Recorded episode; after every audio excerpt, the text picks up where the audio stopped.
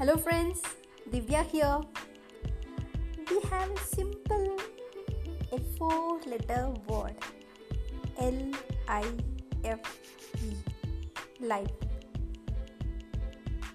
Which makes us, takes us, and breaks us. We have two lives. One is we are actually living. The one is we want to live, we want to explore ourselves. A lot of people are struggling to speak English, right? What is the major thing? Is it grammar?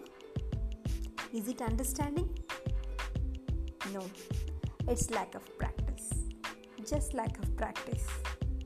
So, I'm here to give you small tips how to practice daily English. Thank you.